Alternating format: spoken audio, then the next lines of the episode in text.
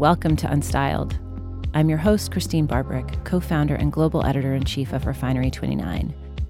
Each week, I invite a notable person to come in and talk with us as we explore the funny, inspiring, sometimes heartbreaking tales of life, work, and love, as told through the things that we wear.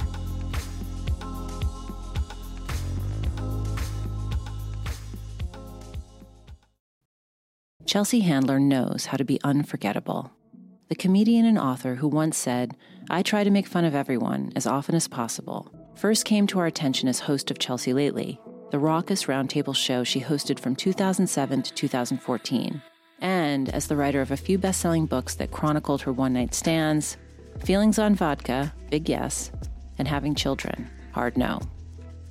It's tough to imagine now, but there was a time when networks were iffy on the concept of a woman led talk show. Chelsea not only kicked down that door, she quickly established herself as one of the most fearless, scary, funny hosts of our time. On her show, no celebrity or guest was safe from her razor jabs. And her confidence approaching serious swagger levels was thrilling to watch, and still is. Even if it was a little dangerous. We might not have known it then, but Chelsea Handler's Take No Prisoners success made room for other important voices like Michelle Wolf, Samantha Bee, and Busy Phillips. Since then, Chelsea's had a series on Netflix, Chelsea Does, where among other adventures, she traveled to Peru to take ayahuasca and another show simply called Chelsea, a loose take on the talk show she intended to be, quote, the college education I forgot to get. She became an activist, charging head on against a laundry list of injustices, and showing up everywhere from the campaign trail and voting booths to elect more women to office. Basically, as she puts it, she was learning to be a better citizen. She's now filming a documentary on white privilege, and her new book, Life Will Be the Death of Me, and You Too, continues to confront some tough topics. This time, very personal and from her past, including the deaths of her brother Chet and her mom from cancer, as well as her ongoing exploration of love and relationships. There's no question Chelsea Handler is on a journey, and even if it's getting a marijuana facial, giving her an unexpected but not altogether unwelcome 72 hour high, there's no way we're not going along with her.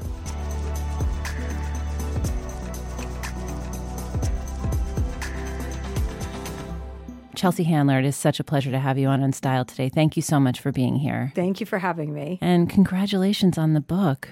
Thank you. I was just saying to you as you were walking in that you've really been busy. Just, I don't want to say making the rounds, but you've really been making the rounds talking about the book. And the book is called Life Will Be the Death of Me. I'm treating the book like my baby. Like it is your baby. baby. Yeah. You have many babies, actually. But this is my youngest baby.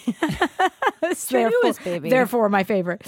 Uh, yeah, it's my newest baby. No, it felt like I was having a baby when I wrote this book. I mean, I would sit in so many airports because that's where I like to write in lounges. And I would sit and I would just be bawling, mm. writing about my mother or my brother. And I was like, oh God, this is a wreck. But I was at a place where I could actually deal with crying in public, not giving a shit if anybody saw me crying, just being really present with what I was writing. And it was like the most cathartic. I understand now why people write books. I finally feel like I've written something for the first time in my life of merit. Like this is worthwhile. There's a lot of material in here too. And I have to say, you're a really beautiful writer. And I don't oh, know. I thought you were going to just tell me I was beautiful. I was like, thank you. You're so beautiful. No one said that all day today. So thank you for saying, thanks Nobody for bringing it up. Nope, not yet. I mean, I've been telling myself all morning. It was such an important experience for me to have, A, as a creator, like somebody who likes to create things, and B, as a an emotional kind of, you know, I learned all this information through therapy and I was dealing with a psychiatrist who was really helping me unwrap my stuff. To go through that experience and then also write it down was kind of extinguishing it for me. Like, okay, let me get it out. Let me put it out there. And for me, I felt like, oh, I've made this entire career in oversharing. And here's actually something of merit to share, something that could actually help other people who are locked or trapped or stuck in their pain, which, you know, I was stuck in from when I was a very little girl. So, Can you talk a little bit about that? Because I think that it really is such an important root of the book. Yeah, so I have six kids in my family. There were three boys, three girls. I was the youngest girl, my brother was the oldest boy. His name was Chet. And when I was nine years old, I was kind of like, you know, my family was fucked up, but they were like fun fucked up. We were full. It was like a full house. The number was eight with my parents. The number was six in my head. That's how I always thought six plus two is eight. That's our family.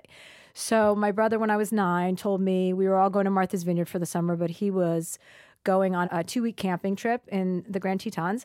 And I was complaining. I made him cereal one night when he got home from his job. Raisin bran and bananas. Yeah, I'd slice up some bananas and thought I was like, you know, culinary. Let me get the little spoon or the big spoon tonight. I would fold up a napkin. I was like a homemaker.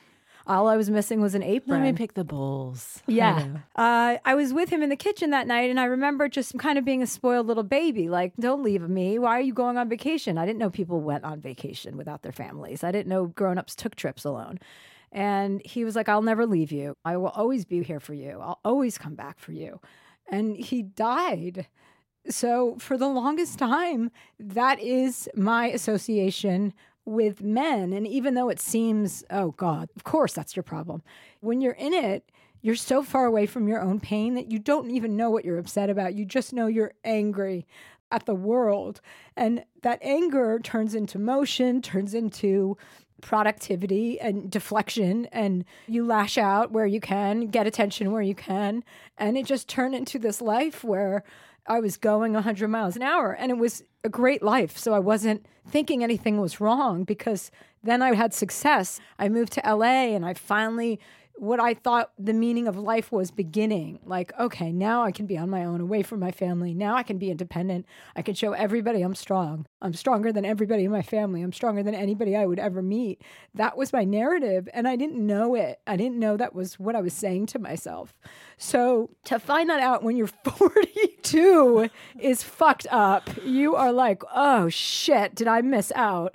But I didn't miss out. I just that's early. A lot of people never get there. Well, a lot of people probably don't even wake up, and you know what? They might be better for it. And so, to get really real, you have to pay somebody to do that for you. Usually, a lot of money. That's a transaction I could get behind. I was like, "Listen, I'm paying you to fix my shit. Please tell me what's wrong with me," and he did. Was like, You lack empathy. These are where you come up short, and this is where you over deliver, and you need everything to be more balanced. And we just went through my brain and went through my childhood and went through all of my experiences and my behavior today as an adult and what annoys me, what I have a lack of patience for. I had never been able to meditate, I had never been able to sit still for any length of time because motion is just avoidance. And I looked at therapy like I look at a lot of things in Los Angeles. I looked at it as a trend, as a gratitude universe area that I didn't want to be a part of. I felt like those people who talk about kale all day are fucking idiots and they annoy me. And I didn't want to become that. And so going into therapy, writing this all down, starting to meditate, changing my life in a way that I can be more present and mindful is like sentences that I never thought I would say. So it's a embarrassing because so many people are like, I told you so. I told you one day you're going to wake up and be like, no. And everyone was right, but you don't find that stuff out until you're ready to find it out. Obviously, it was devastating to read about your brother dying, but the way that you wrote about him, there was a tenderness there and just how he took care of you and the way he carried you when you pretended to fall asleep just so he could carry you, just so you could feel safe.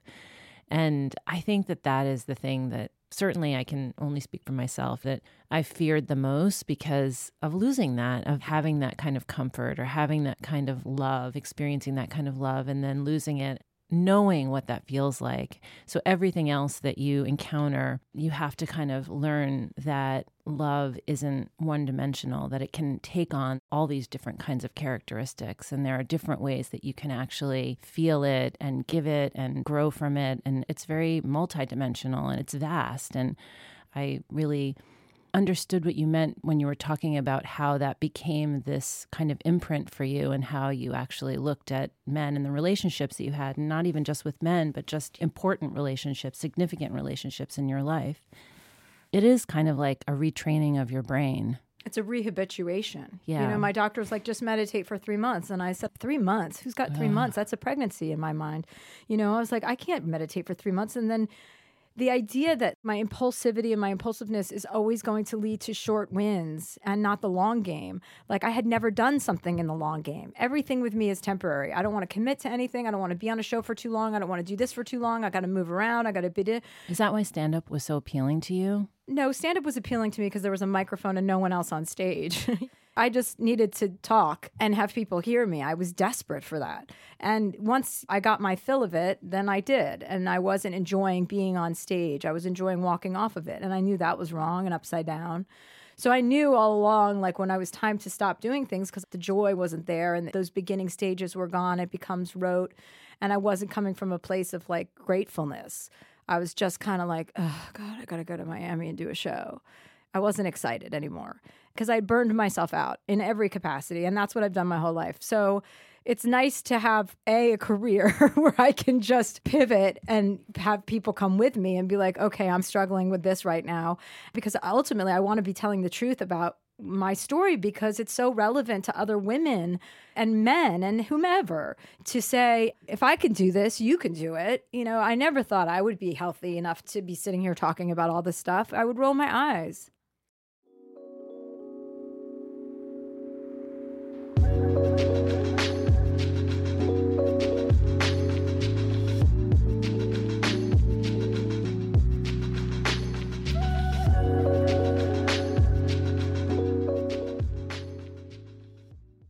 The Unstyled podcast was made possible by Estee Lauder, the eponymous luxury beauty brand created by one of the world's first women entrepreneurs.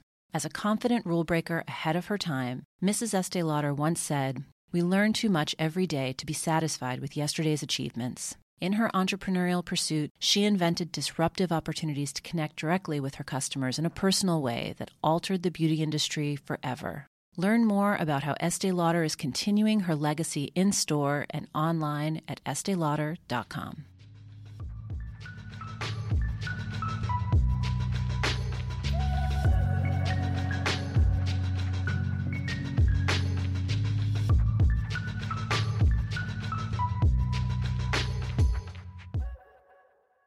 Let's talk about relationships because you mentioned a few times, just in the short time since we've been talking, about how you learned about what these patterns were, you know, what was really kind of driving you to being with certain kinds of people or what was making you leave.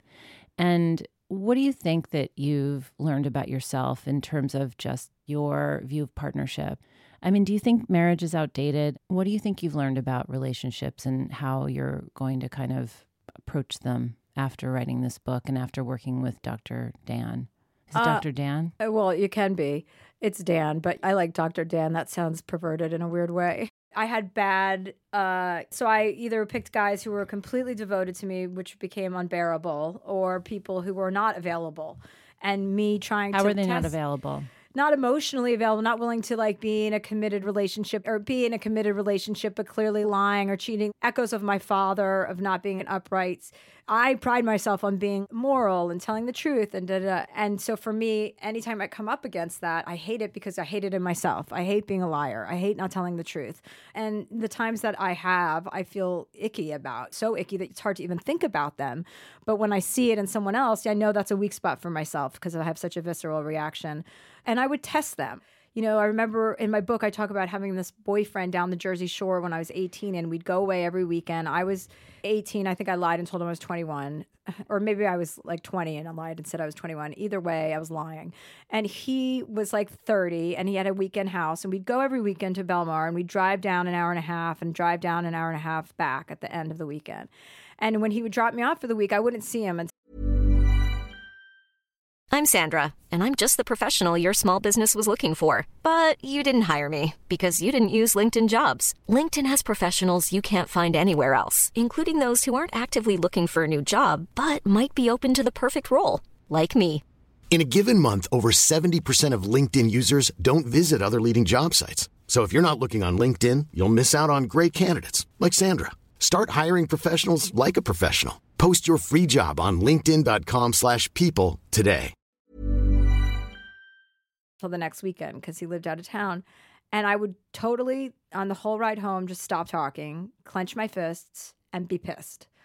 It was like he was dating a nine year old girl. And he'd be like, What's going on? I'd be like, "Mm." Literally, the sound would come out of my mouth. Like, I can't talk to you. And so every weekend I would be silent and then it would be in the car for an hour and a half and he didn't know what the hell was going on. He'd drop me off, I'd storm off to my house. And then every Friday everything was fine again. I mean, that's how I was operating. And finally he broke up with me because he didn't want to date a 9-year-old, luckily. So That kind of behavior. You couldn't control it. I didn't know what I was doing. I couldn't say to him, I miss you. I'm sad that you're leaving me right now. I could never say those words. So it became, I'll just sit here and be mad, and no one can do anything to make me feel better. Do you think that in some way you were trying to drive him away? Yeah. I mean, I want to reject before I get rejected. I didn't get that when I was nine, that that wasn't a rejection. In my nine year old brain, that was a rejection. He left me. He said he wasn't leaving, and then he did. So that's black and white. There's no room for nuance in your nine year old brain. You don't have nuance yet. It wasn't an accident, it was a betrayal. You have to build out that language and actually have somebody who's talking to any child who's ever lost anyone and get them ready for adulthood. Otherwise, you're a nine year old with regard to romantic relationships for the rest of your life. No wonder I'm single. so many of us are, though. It's not a thrilling endeavor to sit around and cry in front of a psychiatrist for a year, but it is an opportunity. That's the place to do it. for huge growth. If you can get into your pain, we're all so scared of conflict and pain. If you can lean into it and be like, okay, first of all, we don't get better by doing well all the time. We only get better when we have hiccups and when we fall. That's when we learn. So if things are going well your entire life, then you're not doing something right. Yeah. Let's talk about your mom a little bit because just the way that you described her, obviously in such beautiful detail, but she wasn't like a perfect mom. She definitely had flaws, and you made them sound very sweet and endearing. There was something about her always starting and stopping these projects. She would do anything. She would knit, she would build a doghouse, she could plant a garden, but she never really did anything quite right, except she could make really good macaroni and cheese, yeah, right? she was a comforter. I have so many sentences I wish my mom would have said that she didn't. You know, like, where are you going? what are you doing with that Where- six pack of beer? Yeah, why are you drinking alcohol? Don't. I wanted to be overprotected because I was so underprotected. And my brothers were not protective. I mean, my brother who died was the most protective, but I was a little girl. So as I grew up, my two older brothers were like having two sisters, but weaker. They're just both like useless. Anyway. Oh.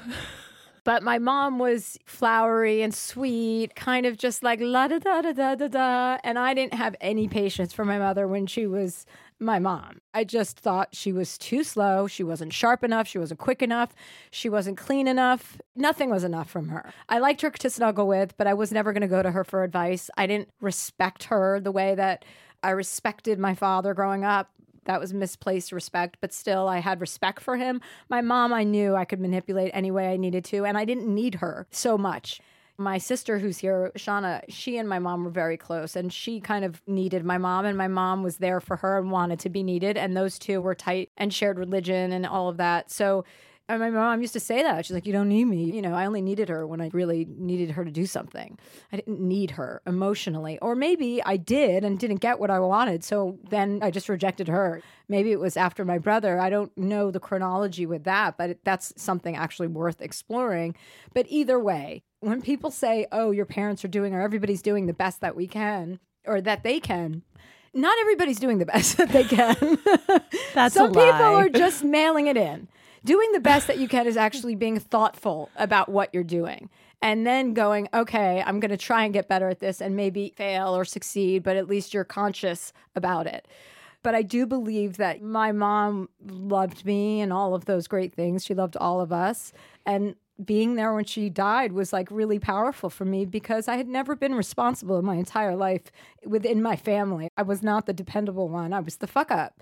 So when she died, and I could be the person that showed up, and I was the strong one, and I kind of took charge of the situation to a degree that my brothers and sisters would allow me, but I was there and I was stolid. And she was like, Help me die. I'm like, I'm your girl. I will help you die. And so that experience was completely in contrast to my brother because he was just snatched out of our lives. And I would prefer the person to die slower because for the person losing, it's easier to say goodbye. But that, of course, is unfair to the person dying who does not want to be remembered for months dying on a bed and having their family watch them. So it's a real catch 22 about death. It is. You said something really beautiful in the book. That's what death is like, though. You can only cry for two weeks straight. You cry and then you get tired of crying, and someone says something, and then you're all laughing, and then it feels bad to be laughing, but it also feels so good. Without the laughter, we'd all be dying too. I felt like that was beautiful. I know it sounds so insanely corny, but it's the cycle of life. It's the only way that you can actually fully feel the presence of that person by allowing joy or some kind of levity into that moment because death is like my father died six years ago, but I think it's just such a, a profound life experience to go through that and to be the one that's left behind. The presentation of that and what that means and how we are called to be different and to change and to honor ourselves as much as we honor the person that we've lost. But I don't know, there was something about that. I didn't really even understand the joke that you were making about Is it Shayna or uh, Shauna. Shauna. She was sleeping close to. Oh, my brother was just making an incest joke, you know, on the eve of my mother's death. Typical behavior. Like I said, my brothers are about didn't as useful as two ashtrays on a motorcycle. I didn't even understand it, but I just loved it so much. Talk about damage. There we go. My two brothers are so fucked up from my brother's death. One of them is overly emotional, like to the point where you're like, okay, cool. does he cry a lot? Well, yeah, he can, but you know, they're also screwed up. It screws up such a family dynamic It's and a spectrum of being screwed up. yeah, I mean, in my mind, I always think in terms of numbers and spellings. I like a visual. So as soon as my mom said, "Oh, your brother's dead," I was like, five, five, five, not six, not six, five. It was like this tick I had. Wait, we're not whole. This isn't round. This isn't a round number. We don't make a family anymore. Our family's broken. It's over. Everyone's going to know we're frauds. Wow. I mean, that loop in your head that's constantly going, even when you're not even aware of it, can play such a toll on you. But how did you, because you talked also about definitely thinking that seeing psychiatrists was a lot of bullshit and you didn't believe in it. And it seemed like a lot of Los Angeles woo woo. But then you found Dan. What made him different? How was he the right person at that right moment when you were able to really start to confront all of this? I first interviewed him on my Netflix show, Chelsea, and about adolescent brain development. I was like, oh, this guy's talking about brain in a scientific way. The amygdala, the hippocampus, this is what happens with your fear zone and da da da, and your prefrontal cortex, like all of the stuff that I was like, oh, I can get behind anything educational and linear, I can do that. I'll go in and talk to him about my brain while I test out to make sure he's smarter than I am and I can't run circles around him, you know, because I had been to therapists who are just kind of trying to enable you, or not trying to, but kind of enabling you, and never really getting down to the meat of the matter. But I also wasn't in a place where I was ready to get real. So I went to him for about three sessions and I just went off and he let me. Dan is a very good therapist and has been doing this for a long time. So obviously knew that my anger was coming from somewhere deeper. And, you know, he would ask me about my childhood, and I was so steadfast. I was like, I don't care about my childhood. My brother died. My mom's dead. My dad's dying. I just want to get better at being me. Can we just not talk about death? I know about it. I'm cool with it. I know how to deal with it. And, he's like that. He's like, well, obviously, he's like, okay, let's. And we tried to meditate, and I couldn't meditate. I couldn't sit still. I was a hot mess. Looking back, I was like, oh my God, he knew there was a truck coming down. my train was coming down the track like hot. And he's like, fuck, I better get out of the way. And then one day he handed me an orange. And he just said, I picked this off my tree. That's the cover. And that's why the cover has orange peels everywhere because he handed it to me in his office. And I remember thinking, ugh, I hate warm fruit. It was room temperature, which I have a whole chapter about room temperature things in my book. And it was a carb. And I live in LA. And I'm like, carbs and room temperature, like, it's not even going to be a cold orange. In that moment, recognized my rejection of anything anyone gave me. Like I was like, "Oh, this is why you're such a bitch. you can't even say thank you for the fucking orange right now because you'd have to be vulnerable." And that's when I just like lost it. I just started bawling and I was like, "Oh my god!" And my orange was everywhere because apparently I forgot how to peel one. And there were like, you know, an orange is a hot mess. And I, I had a tissue in my hand, and he was handing me a tissue because I was crying. And then I had the oranges in the tissues, and before you knew it, it was just one big like origami of orange tissue and like tears. And I was just sniffling, and like I'm surprised I didn't bark at some point. I mean, it was just like an undoing of a person. and then I was like, okay, I have to tell you about what happened the day my He brother like died. regressed you with an orange. He's like, maybe if I give her a snack, she'll shut the fuck up and start talking about real shit. So do you do you want to be in a relationship now? Yeah, now I can admit it and I'm not embarrassed and I don't feel needy. I do want to be in a relationship. So what kind of relationship are you thinking that you want to be in? What are some kinds of qualities of a partnership that are really appealing to you right now? Well, my friend Laurie David said to me, it takes a healthy to get a healthy, to attract a healthy. And I was like, yeah, that's good. And I think now I want an adult. I want to be in an adult relationship because I feel like I'm an adult now. I don't feel like a little kid anymore. I feel like oh yeah i have that aspect to myself i have that little girl playfulness i'll always have that i have that in spades i don't need any more of that what i needed more of was adulthood and being like, okay, I want to have an honest conversation and I want to remember the entire conversation. I want to be present for life. I want to look people in the eye. I don't want to be distracted by my phone every two seconds. I want to have engagement with people because I know how much better it feels to be awake. Do you feel empathetic now? Yeah, now I have that's my growth edge. You know, I have to think about it all the time it's training a muscle. So just because you don't have empathy doesn't mean you can't get it. Now I know to look out for it. And you also are working on a documentary right now, aren't you? Mm, yeah, I just wrapped a documentary for Netflix that will come out in the fall, and it's about privilege, white privilege, specifically my own, and then the conversation of privilege and all the white people who don't like to talk about that. Tell me a little bit more about that. It was part and parcel of after the election and freaking out the way that I did and feeling like I was a spoiled little girl. This is the first thing that really rocked my world since my last incident in my childhood. This was the first time my world was shaken. And it made me really think, wow, look at your life. Look how easy things have been for you and how, yeah, I've worked hard, I've hustled, whatever. It was always happening for me more easily than it would have happened to other people. And I never took into consideration the fact that I'm white and that I'm pretty and that maybe a black girl wouldn't have been rewarded for writing a book about one night stands or doing a talk show making fun of everybody and saying what was wrong with Lindsay Lohan and calling everybody on their shit. I had to take a real good look at why I was so naive and why I was living in such a bubble and why I was an elitist. And I am an elitist. It's about how I act moving forward, you know, not beating myself up for the past. Chelsea Handler, it has been so much fun and such a pleasure having you on the show today. And I love your book. It's Life Will Be the Death of Me. And it's really beautiful. And I hope you all go out and get it. Thank you.